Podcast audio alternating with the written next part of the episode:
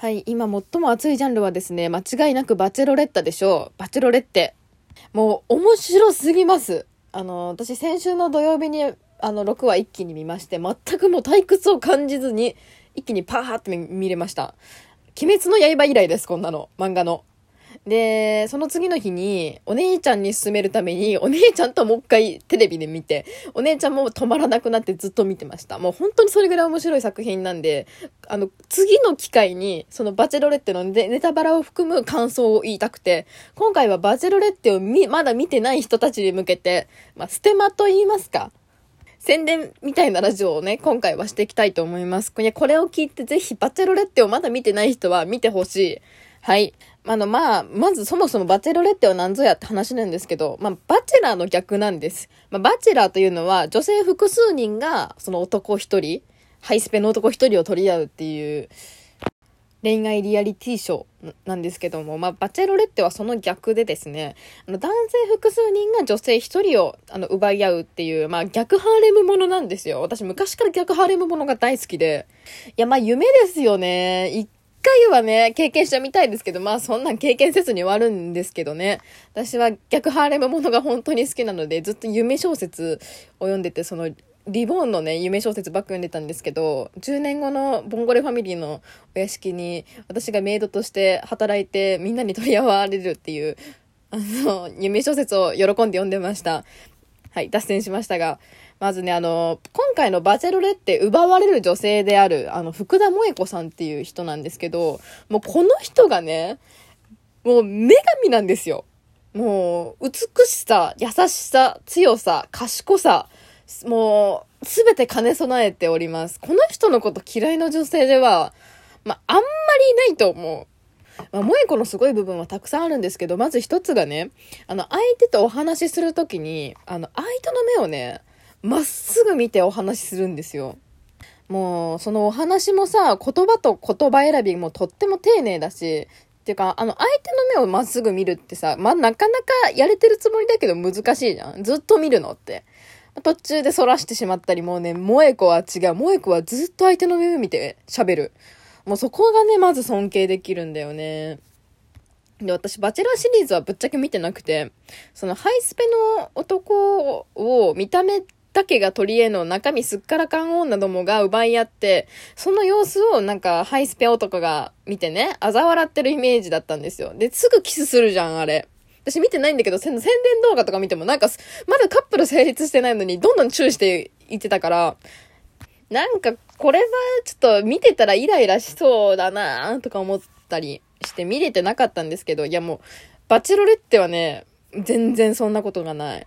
まだ一回もキスしてないし、まあ、ハグもね、一人とか二人とかじゃない？しても。うん。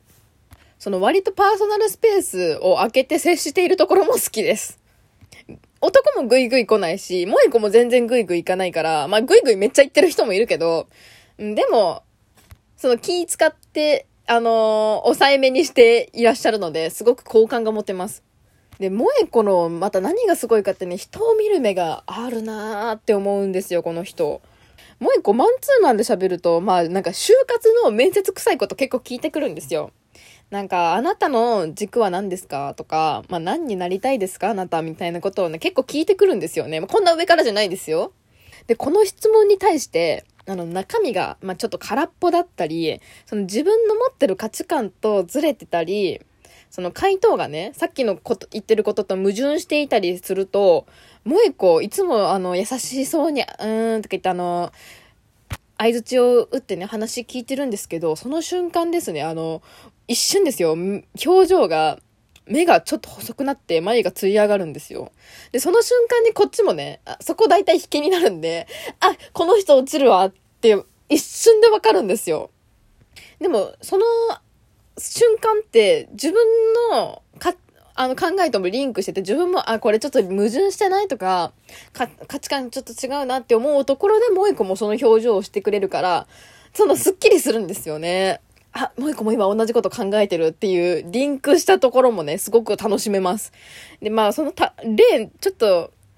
軽いネタバレ？まあ、ここはネタバレでも、興味を持ってもらうのに必要なネタバレだと思うんです、思うんで、ちょっと喋るんですが、あの、萌子がね、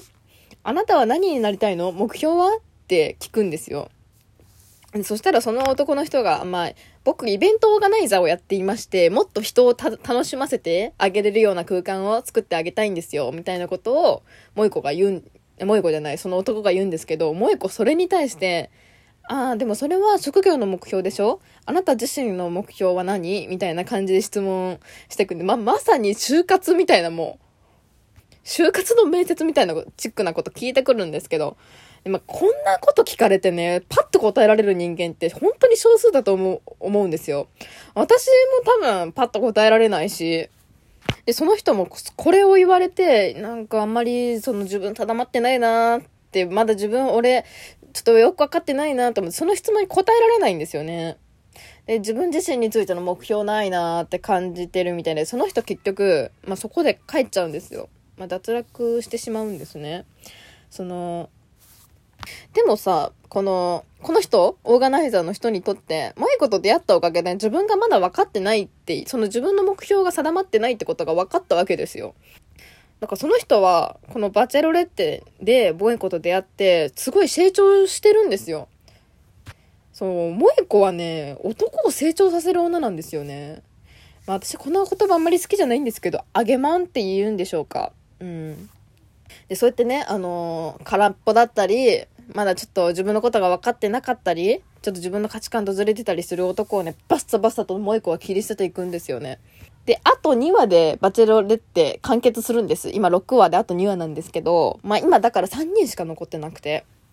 まあ3人の時点でね、もうね、中身が薄っぺらくて、あ薄っぺらくなくて、自分の価値観とずれてなくて、そのお互い高め合えそうな関係の人たちだけ今厳選されて残っている状況なんですよ。で、明日配信なんですよね。23日に7話が配信で、30日に完結するんですけど、もうね、誰を捨てて誰を選ぶのかっていうことで私は頭がいっぱいなんです、この1週間。いやもう本当に誰選んでもおかしくないんですよ。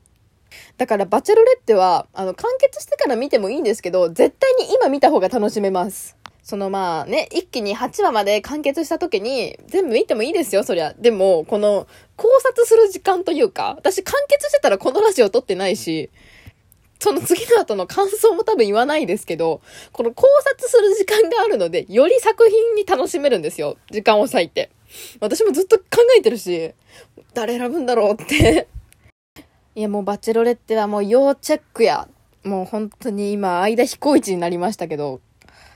はい、ということで、あの、バチェロレッテぜひ見てください。私次の、あのー、ラジオでもうネタバレ全開のラジオを撮るので、ぜひあのー、見てね、あの、その感想を聞いてま、聞いてください。はい、ありがとうございました。